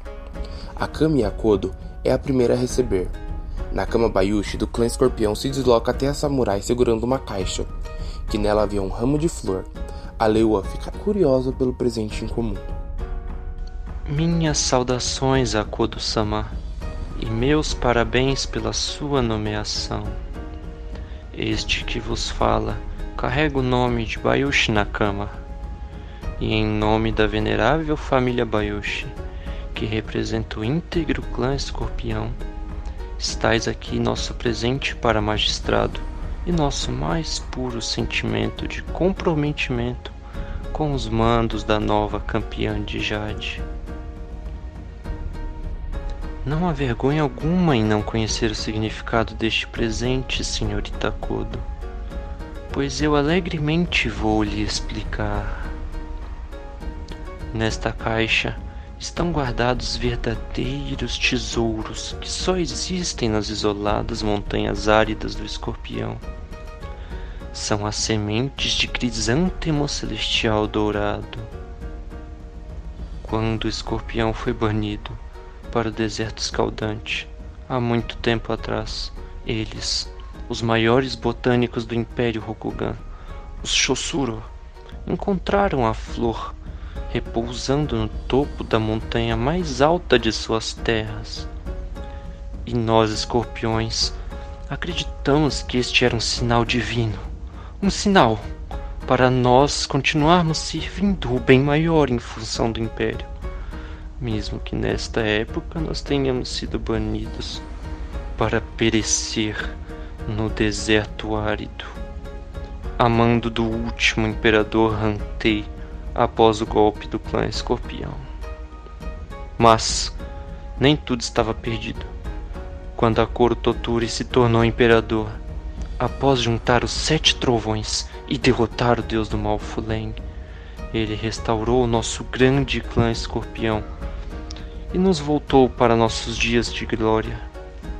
E ao novo imperador Toturi, que carregava o nome de Akodo, foi presenteado uma exuberante flor de crisântemo celestial dourado, como grande sinal de agradecimento do clã escorpião. Esta flor carrega muito significado e ela também simboliza a união do império. Se a Kodo-sama plantar as mudas de crisântemo, vai conseguir deslumbrar uma linda flor. E conforme esta flor brota e cresce, cada ramo que a constitui representa um dos grandes clãs maiores. Todos eles juntos têm um importante papel de garantir o bem-estar e a segurança do belo e exuberante Império Rokugan representado pela mais linda flor de crisântemo celestial dourado. O segundo é Renshiro Doji. Ling Asako do clã Fênix lhe entrega um leque especial com detalhes das cores do clã vermelho e amarelo. Ela diz que ao utilizar ele terá bastante elegância caso compareça em alguma corte, e que os membros mais respeitados devem possuir adereços. O terceiro é Hiraiko Mirumoto, que recebe uma cimitarra por Mayumi Ide de unicórnio. Ela explica que pelas grandes e variadas viagens, eles arranjaram essa espada próxima aos reinos do leste. Ver ele empunhar seria uma honra. O quarto que recebe é Matsumatsu, por um conhecido seu, Masamune Hida, do Caranguejo. O homem é grande e forte, seu rosto é marcado por queimaduras. Ele lhe entrega uma estátua de um gato feito de jade. Quando o leão reconhece, os dois se curvam e Masamune explica que a estátua é feita da pedra de jade e que ela é usada como cura e proteção contra a mácula, muito utilizada nas províncias do Caranguejo. O quinto e último é Rampo Mirumoto. Com uma pequena caixa de 12 incensos de essência do dragão, é presenteado por Quintamori do seu mesmo clã. A moça o reconhece e o glorifica, dizendo que apesar de novo, o garoto é um prodígio. Todos os magistrados de Jade se dispersam e outra fila é formada só que dessa vez é vertical e dedicada para campeã. O dragão vem e lhe entrega um vale tatuagem. O escorpião, uma roupa de elite. A fênix, o pergaminho Shiba. A garça, um conjunto de armadura leve. O leão, um par de espadas e estandartes. O louva-a-Deus, um arco e flecha especial. E o um unicórnio, um cavalo preto, que logo é levado para o estábulo no castelo. Acabando todas as apresentações, o salão é reorganizado para o grande banquete. Esse possui pratos típicos de cada província de Rokugan. Após a maioria se alimentar, as conversas paralelas se iniciam. Bayushi aproveita que havia encantado a com suas palavras e tenta se aproximar. Ele usa um kimono vermelho e negro com o símbolo do clã bordado em carmesim. Usa luvas estampadas com escorpiões. Seu cabelo é gracioso, comprido e arrumado, e ele utiliza uma máscara de ferro branca como peça principal. Com sua licença, senhorita Kodo. Sinto muito interromper este seu momento de folga, mas é preciso dizer que estamos prestes a presenciar tempos sombrios. Se entende o que quero dizer? Em meio à escuridão que é necessário estarmos juntos, pois é de extrema importância que nós dos grandes clãs possamos cooperar e por este motivo tenho algo para oferecer à senhorita Kodo e ao seu grande clã leão. Uma informação muito importante que requer certa urgência e atenção. E creio que a Kodo-sama é a pessoa ideal para receber minhas informações. E espero que possa me apresentar a campeã do Jade em bom tom e graça para pagar este pequeno débito. Akami, apesar de gostar da forma em que o Bayushi usa as palavras, ele ainda é um escorpião. Desconfortável, ela se vira mantendo a guarda alta. O homem enviado pelos Bayushis recua um pouco e ele o encara com um olhar intimidador. Como pôde esperar que simples e breves palavras poderiam me fazer cooperar com você? Achou mesmo que seria fácil assim? Ele vê que a mulher o respondeu com hostilidade, típico dos leões quando estão confusos. Então, com um olhar penetrante e sorrindo discretamente, ele continua. Hum, cooperação mútua não necessita de confiança cega, senhorita. Afinal, estou propondo uma troca de favores e não um juramento de sangue. Creio que já sabe sobre a situação das tropas de seu clã por parte dos boatos, tanto na corte como no meio militar. Minha informação pode se traduzir na diferença entre a vitória e a derrota na dura batalha que está por vir. Cabe apenas a você decidir o que mais importa: os estereótipos sobre nós, escorpiões, ou a segurança e integridade das terras de seu orgulhoso clã. As suaves palavras de Nakama soaram como uma tentativa de confundir a Kami, a fazendo escolher entre seus preconceitos e a sua dedicação para o seu clã. Era óbvia a resposta. Todos estavam em um clima tempestuoso, onde o conflito poderia estourar a qualquer momento, mas ninguém sabia onde e contra quem seria, e ter uma informação precisa poderia ser a vantagem decisiva para o sucesso no campo de batalha. Então Nakama termina sua conversa falando próximo ao ouvido de Akame. Pode ser que seja uma decisão muito complicada para ser tomada sozinha. Seria mais interessante termos Matsu-sama presente para ouvir também, pois é essencial que os magistrados de Jade tenham conhecimento deste assunto delicado, pois ele diz respeito, já que os envolve uma ameaça às fronteiras de seu íntegro clã leão. Então peço que transmita minhas palavras a Matsu-sama e que em troca deste pequeno favor que lhe lhes prestar, ele também possa cooperar comigo em um assunto imediato.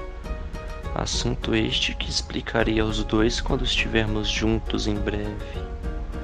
Por ora me dê licença, senhorita Kudo. Preciso resolver um assunto.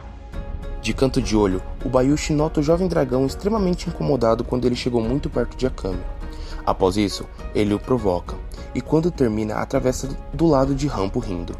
Encostado na parede, perto do quarto isolado onde a campeã recebia suas visitas, Matsu observava o escorpião muito próximo a Akame e, de forma provocativa, o dirigia alguns olhares de canto. Matsu sentiu um mau pressentimento com aquele mascarado. A figura de um demônio branco estava pairando aos arredores e o fazia se sentir observado. Era um sentimento que ele odiava. Mas após o suspeito emissário dos Bayushi sair dali rapidamente, ela se dirigiu a Matsu e o repassou toda a mensagem. O leão se revolta por um breve momento e aconselha a Kami. Ele não me parece nem um pouco confiável. Aquela máscara, o modo como falou com você, seus olhares, nada nele me agrada. Certamente ele esconde suas intenções. Não devemos confiar nele, Akami. Mas é sábio aquele que não vira as costas para todos que não confiam, não é mesmo? Creio que devemos ao menos ouvir o que ele tem para dizer. Akami concorda, mas permanece em dúvida quanto ao homem misterioso. Bayushi Nakama retorna das alas internas do Castelo Esmeralda. Matsu e Akame estão conversando juntos, e quando ele se aproxima, os dois ficam em silêncio. Um clima pesado toma conta da atmosfera em volta.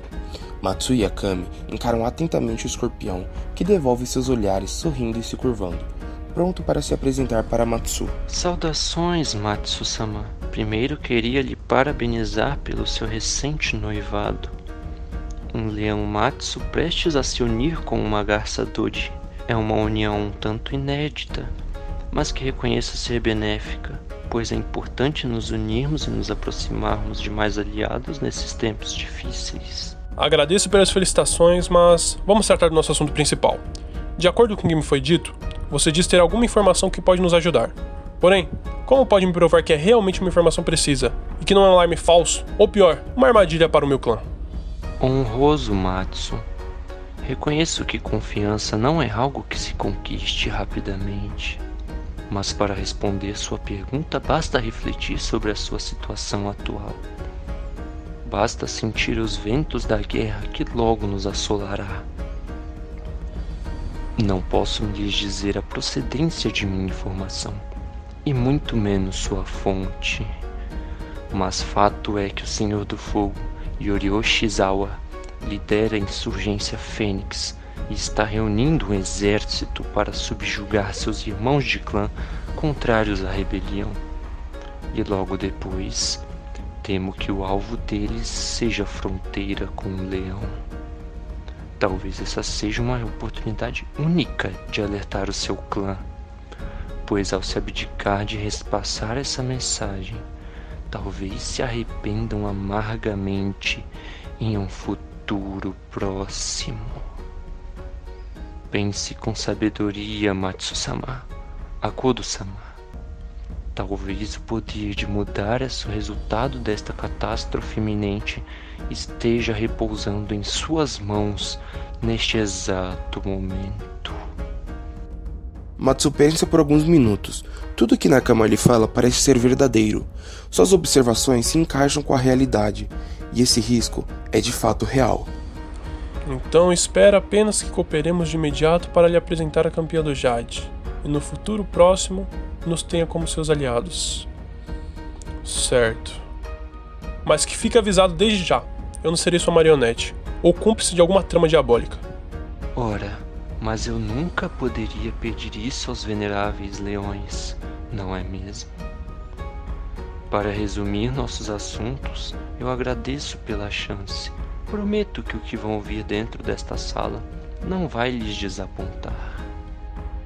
Nakama sorri e age gentilmente. Isso ainda incomoda Matsu, principalmente seu olhar marcante. São olhos que ainda o incomodam por algum motivo. Nem ele sabe se aquele escorpião é confiável.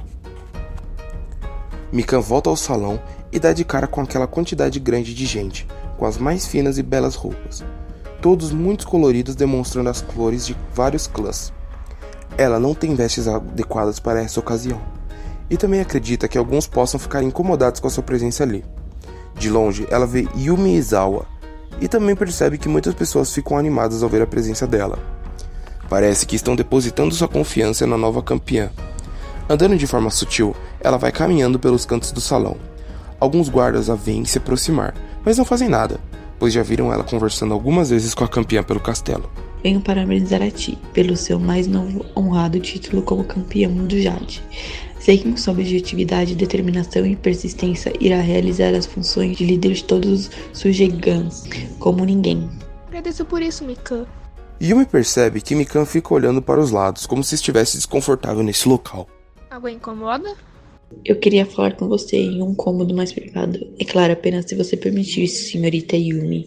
Sem problema algum, estou com uma sala particular. As duas vão andando até chegar ao escritório de Yumi, um belo lugar com muitos pergaminhos e livros em algumas estantes, bem iluminado por luminárias douradas espalhadas por toda a sala. Uma grande janela de vidro cobre toda a parede de trás. Essa entrega uma bela visão de todo o pátio. E por fim, uma mesa feita com uma fina madeira. Pode sentar, Mika. Não precisa, senhorita Yumi. Estou bem assim. Precisa me chamar de senhorita o tempo todo. Devo chamar de campeão de Jade? Só Yumi é suficiente. Está bem, acabei não tendo tantas oportunidades de falar somente com você durante o caminho até aqui, então não pude entrar em detalhes sobre minha missão. Você diz sobre sua busca pelo campeão Esmeralda e o equilíbrio em Hong Kong? Isso mesmo, eu sou um monge da Ordem dos Heróis, uma irmandade menos conhecida.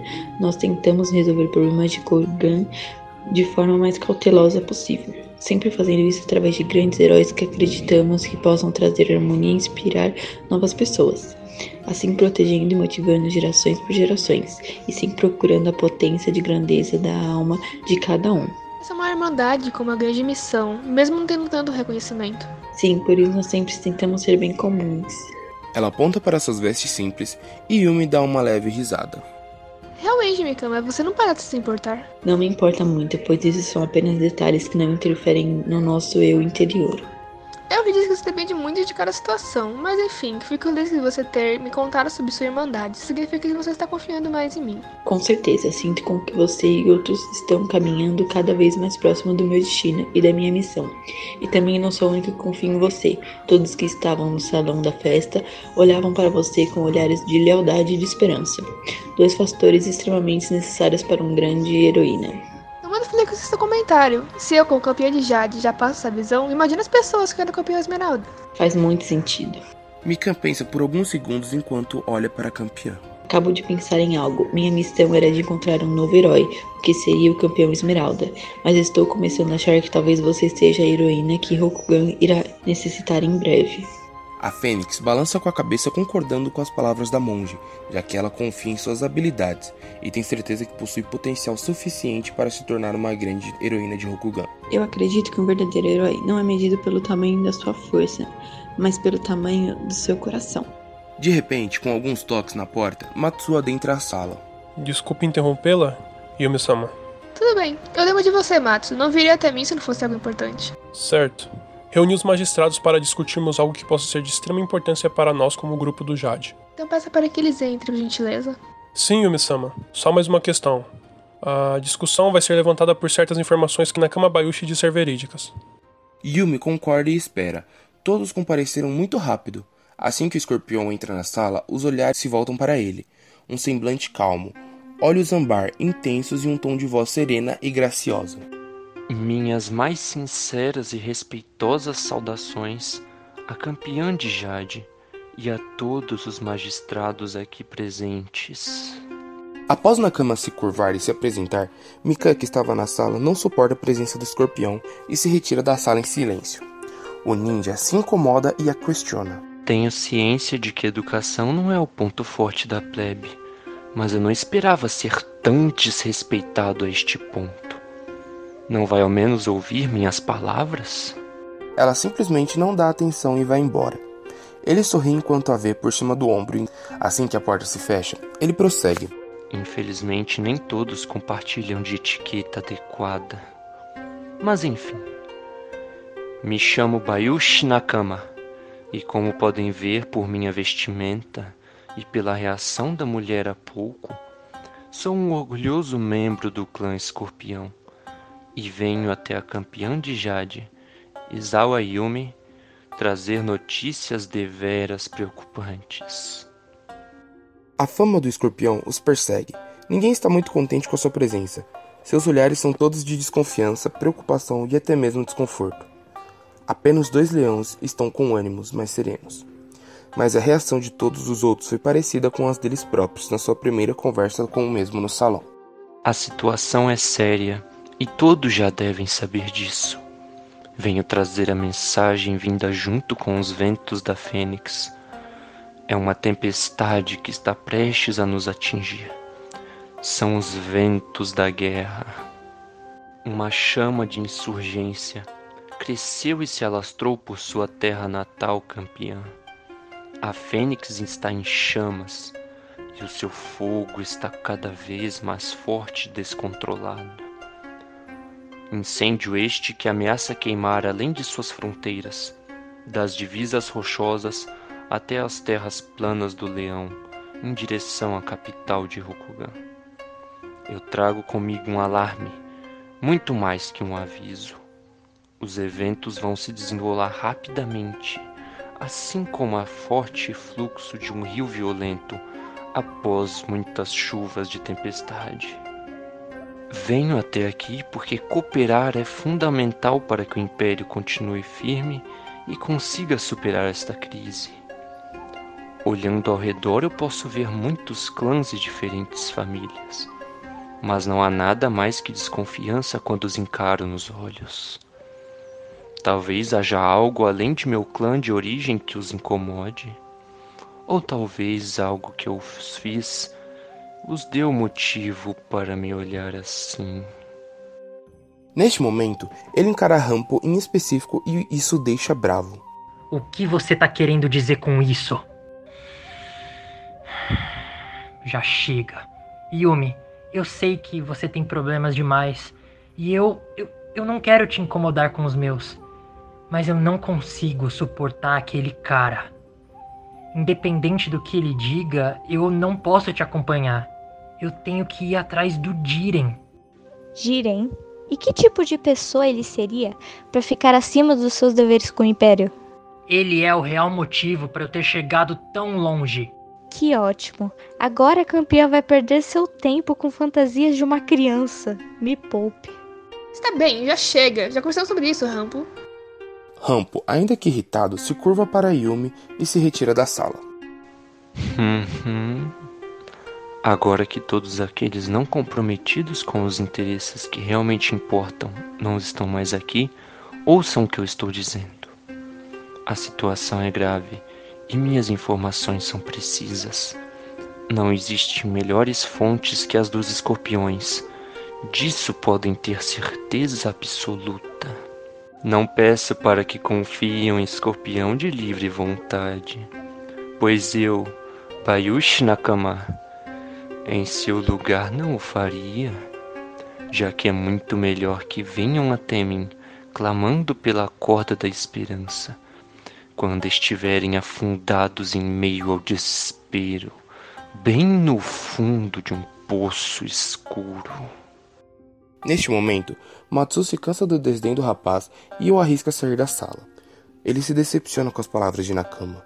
Porém, o mascarado, olhando de canto de olho, observando que os outros estão prestes a fazer o mesmo, utiliza sua última cartada. Ora, ora, como esperado.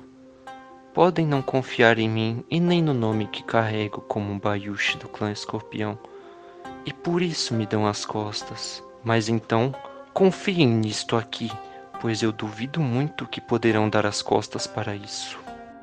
Ele saca seu pergaminho laminado de dentro da manga e o abre, exibindo a marca do campeão esmeralda, símbolo que autenticava sua palavra.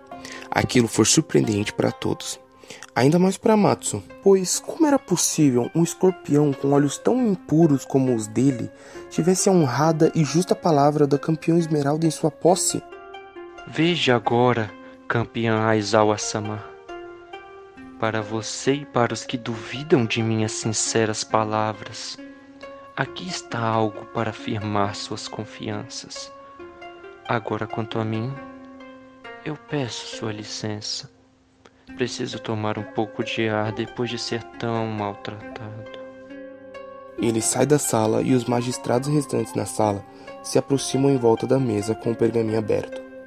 Nele obtinham informações extremamente valiosas.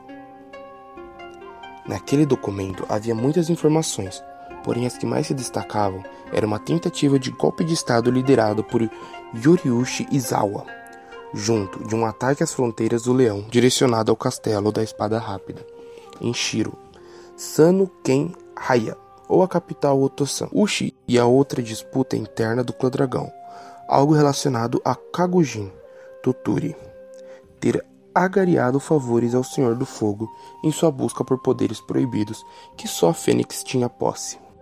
Esse Kokujin não esteve por aqui hoje? O quê? Há um tempo atrás, quando Mika saiu frustrada da sala, ela ficou pensando em como poderia confiar em um escorpião. Mas talvez pensou se ela mesma pudesse estar errada nesse julgamento, pois não conhecer alguém direito pode fazer com que ela perca uma alma com grande potencial. A monge vai então caminhando até a saída do salão, onde resolve se apoiar na ponte do Jardim da Serenidade Verdejante, bem perto de lindas cerejeiras. Mikan fica refletindo sobre o que acabou de fazer. Enquanto olha para as estrelas, ela está tão perdida em seus pensamentos que nem percebe Rampo chegando ao seu lado. Monge? Tá tudo bem contigo? Hum, estou bem. É nada demais, apenas pequenas preocupações. Deixa eu adivinhar. É aquele escorpião, não é? Ele mesmo, como você. Eu te entendo. Aquele cara não me parece uma boa pessoa. Eu detesto a ideia daquela presença perto da Yumi. Mas ela é a campeã, então. Ela sabe se virar. Hum. Assim que eu vi aquele homem mascarado, foi inevitável a lembrança das atrocidades cometidas nos conflitos entre clãs menores com os escorpiões. Conflitos? Sim, mas não devo me prender muitas vezes problemas passados, pois o presente que irá ditar os acontecimentos daqui para frente. Rampo se aproxima um pouco mais e coloca suas mãos sobre os ombros de Mikan. Com um sorriso educado, ele diz: Bem, quem sabe o que as linhas do destino nos reservam, não é? Ela corresponde ao sorriso com um sentimento de empatia. É você, por que está aqui fora? Eu sei lá. Algumas mulheres conseguem ser bem irritantes. Não concordo, mas você está se referindo a quem? Deixa pra lá. Ai, cara, eu aprendi bastante de cortesia, mas eu sinto tanta falta das minhas triticulturas. Triticulturas? Assim que a exaustiva discussão de Bayushi Nakama termina, o escorpião sai da sala um pouco nervoso e apreensivo. Um sentimento o incomoda. É como se algo fizesse sentir um gosto ruim em sua boca. O grupo de Yumi e Zawa não foi fácil de se lidar. Nakama pensa. Ah, mas que exaustão. É isso que acontece ao se juntar membros de diferentes clãs em um pequeno quarto por muito tempo. É como minha irmã certa vez disse: evite criar serpentes de diferentes cores no mesmo recinto, pois elas podem acabar disputando para decidir quem é a espécime mais forte. É. Ele resolve transitar pelos arredores do palácio para tomar um ar fresco. Ainda no grande salão onde estavam acontecendo as comemorações, ele vê Kogujin Toturi novamente. Dessa vez, ele estava saindo pela porta que levava à parte exterior. Rapidamente ele se apressa para segui-lo e observá-lo novamente, agora que sabe quem ele é. Hum, o velho dragão deve estar tramando mais alguma coisa pelas sombras do Castelo Esmeralda. Dessa vez vou pegar as informações necessárias para derrubá-lo, antes mesmo que ele alcance os seus objetivos obscuros. O ninja vai andando normalmente até uma mesa de aperitivos que está próxima de uma das janelas. Disfarçadamente, ele vê a mulher do clã Raposa, que o ignorou, e o jovem do dragão inconsequente conversando em uma das pequenas pontes. E não demora muito para Toturi abordá-los. Terminando de comer um dos bolinhos que estava na mesa, ele graciosamente limpa seus lábios com um lenço vermelho e mostra um sutil sorriso enquanto vai andando em direção a uma das portas traseiras de forma discreta enquanto pensa. Tenho certeza de que o dragão ardiloso está tramando algo grande.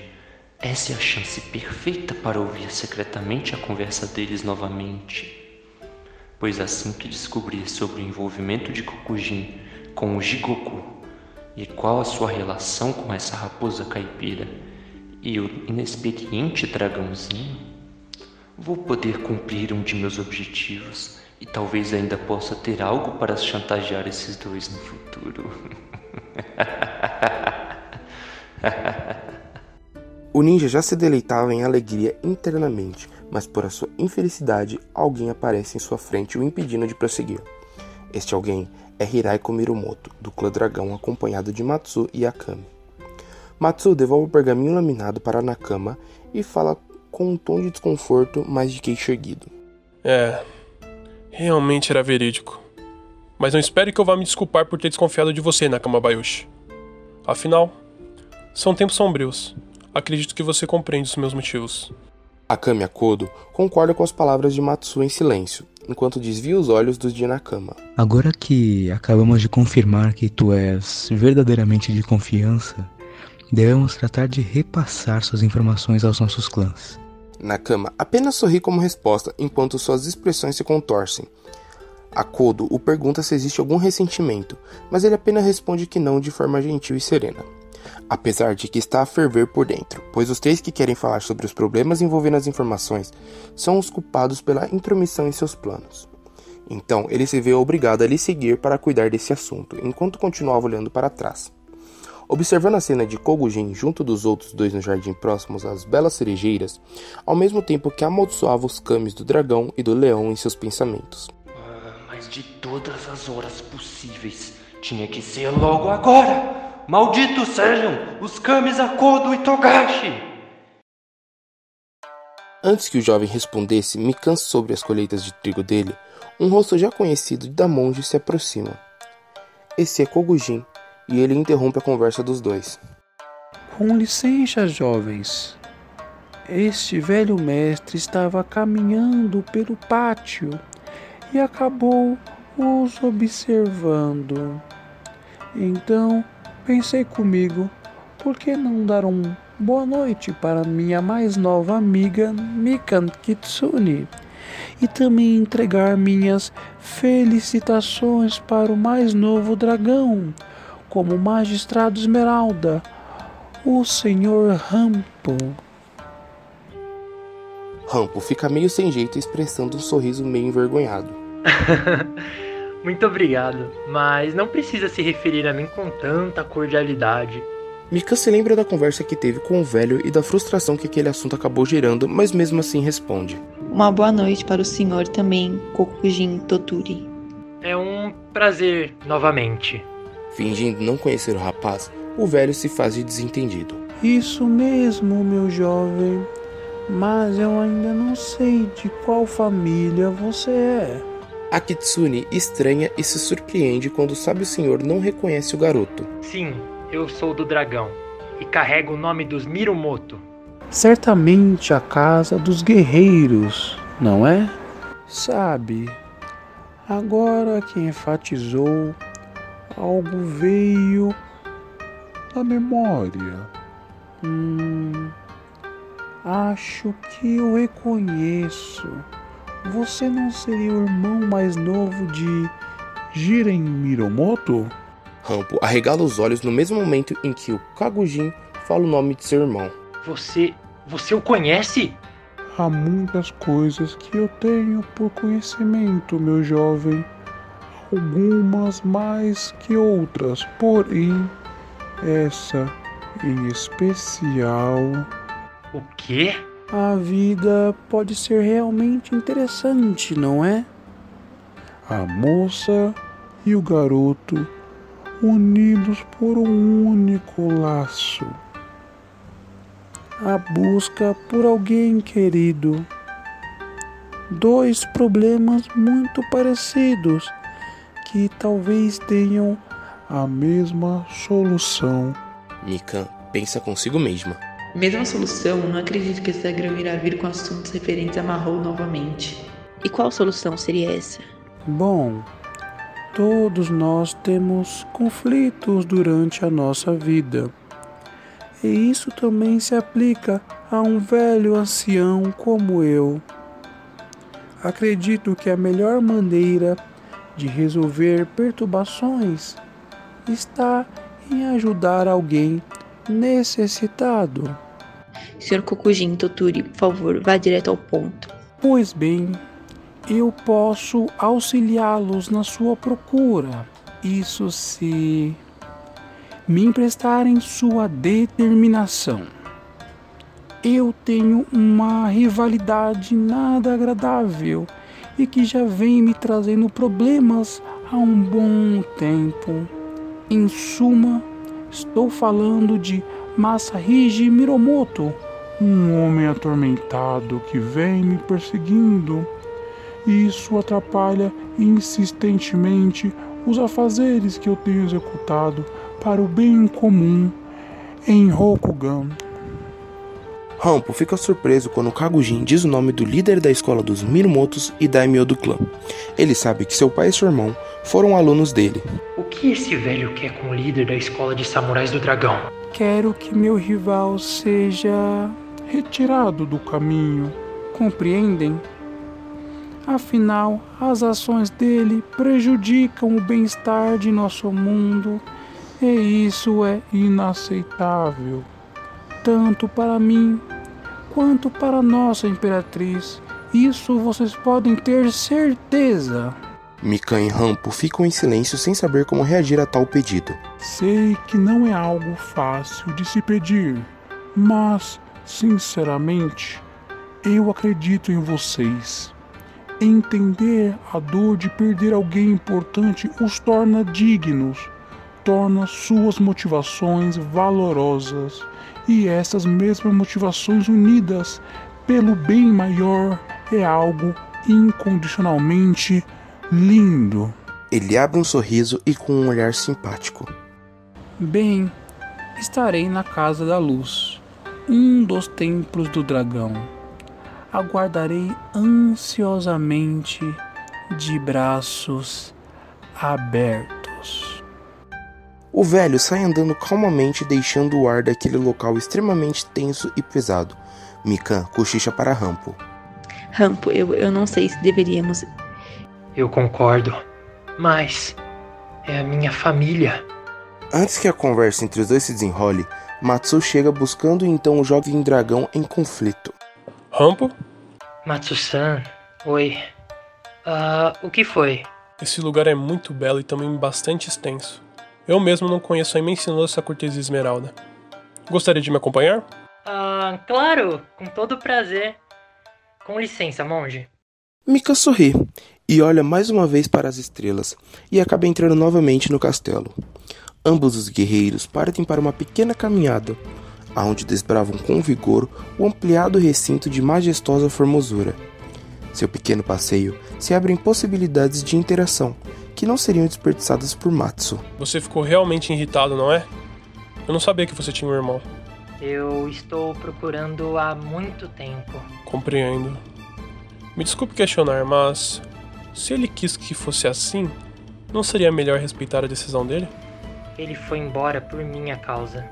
E agora ele tá completamente perdido na escuridão. Eu não posso deixar as coisas assim. Sei. É uma promessa de sangue. E é por isso que você defendeu com tanta veemência naquela sala. Sim. Exatamente. Eu também tenho como objetivo encontrar uma pessoa. Hum? Você também? Sim. Mas diferente de você, meus motivos não são tão nobres. Essa pessoa tirou algo importante de você? Não apenas isso. E o seu envolvimento gerou muita desgraça, tanto para o mundo quanto para mim. Eu almejo o dia que irei encontrá-lo. Entenderei os seus motivos e só assim saberei as consequências. Eu só sei que, se meu destino é a morte, eu já estou pronto para isso. Mas se é importante para você, por que não vai atrás dele? É nesse ponto em que eu quero chegar, Rambo. Sabe, mesmo eu tendo essa grande promessa guardada dentro de mim, eu não posso negar o presente à minha volta. Não posso abdicar das responsabilidades que tenho de enfrentar. Eu não quero de maneira alguma desvalorizar a importância desse fardo que você carrega. Afinal de contas, eu entendo quanto dói ter de esperar por esse encontro. Porém, eu acredito que devemos considerar o que vivemos agora, assim como o peso do título que carregamos, e de que fomos merecedores de recebê-los. Olha, eu não quero fazer sua cabeça. Então, não vou me prolongar. A verdade é que eu gostaria muito que você reconsiderasse a missão em que a campeã escolherá em breve. Reconsiderar? Isso! Você lutou ao meu lado e presenciou o mesmo conflito há dois anos atrás. Eu tenho muitos motivos para confiar mais em você. Creio que também é minimamente habilidoso para a tarefa que estamos prestes de encarar. Sua espada será de extremo auxílio nesse conflito que já ultrapassou os limites da honra. Mas é claro, caso recuse a proposta, eu entenderei completamente sua decisão e respeitarei qualquer que seja ela. Há dois anos atrás eu era um completo caipira, sabia? Eu nem ao menos conhecia a prática da literatura e da caligrafia. eu era um asno total. É, eu me recordo um pouco. Mas o Sensei Esmeralda não mediu esforços em me educar, muito menos em repassar cada lição pacientemente. Eu sou muito grato, e não apenas isso, como também possuo um grande senso para com a Yumi. Ela é muito importante para mim também. Eu imagino. Depois de todo esse tempo. O que eu tô querendo dizer é que eu devo muito a eles. Eu fiquei de cabeça quente, misturei as coisas, isso é um fato. Mas eu jamais abandonaria aquela cabeça oca. Olha, você até que me fez lembrar. É engraçado como as coisas acontecem. Lembra? Sim, quando éramos só dois discípulos tentando tornar nossas realizações palpáveis. Você tem razão, Matsu-san. Existem mais coisas a serem consideradas aqui. Então qual é a sua resposta? Eu darei suporte para a realização dessa missão. Mesmo com aquele escorpião duas caras e a esquentada da Akami na equipe. Tenho certeza que isso será o de menos. Eu agradeço profundamente, Rambo. É de extrema importância para mim ter você ao meu lado. Renshiro aparece lá fora procurando por alguém. Ei, vocês dois. A campeã está prestes a tomar sua decisão. Os três voltam para a sala, todos os outros conversavam entre si, tentando ajudá-la na escolha, enquanto Yumi está sentada muito pensativa olhando para baixo. Vocês têm certeza que não irão atacar a capital? A estratégia de guerra que a Kami fez foi muito precisa. Eu também acredito que eles não chegariam a tempo. Com certeza irão para a espada rápida. Segundo o pergaminho, nossas opções são ir para Fênix e ver o que o Senhor do Fogo está tramando, já que aparentemente está avançando tropas. Encontrar o campeão de Esmeralda na muralha Kaiô pois já sabemos que está um pandemônio lá, ou a opção menos cabível e urgente, né? Ir até as terras do unicórnio na floresta Shinamemori para desvendar os assombros de lá. Todos ali tentando buscar respostas, até mesmo Mikan, que gostaria muito de encontrar Esmeralda. Não sabe qual seria a escolha certa. Um silêncio avassalador assola aquela sala, até que Yumi Izawa apoia suas duas mãos na mesa e se levantam com um olhar determinado. Vamos para a Fênix. Tem assunto a tratar com meu pai.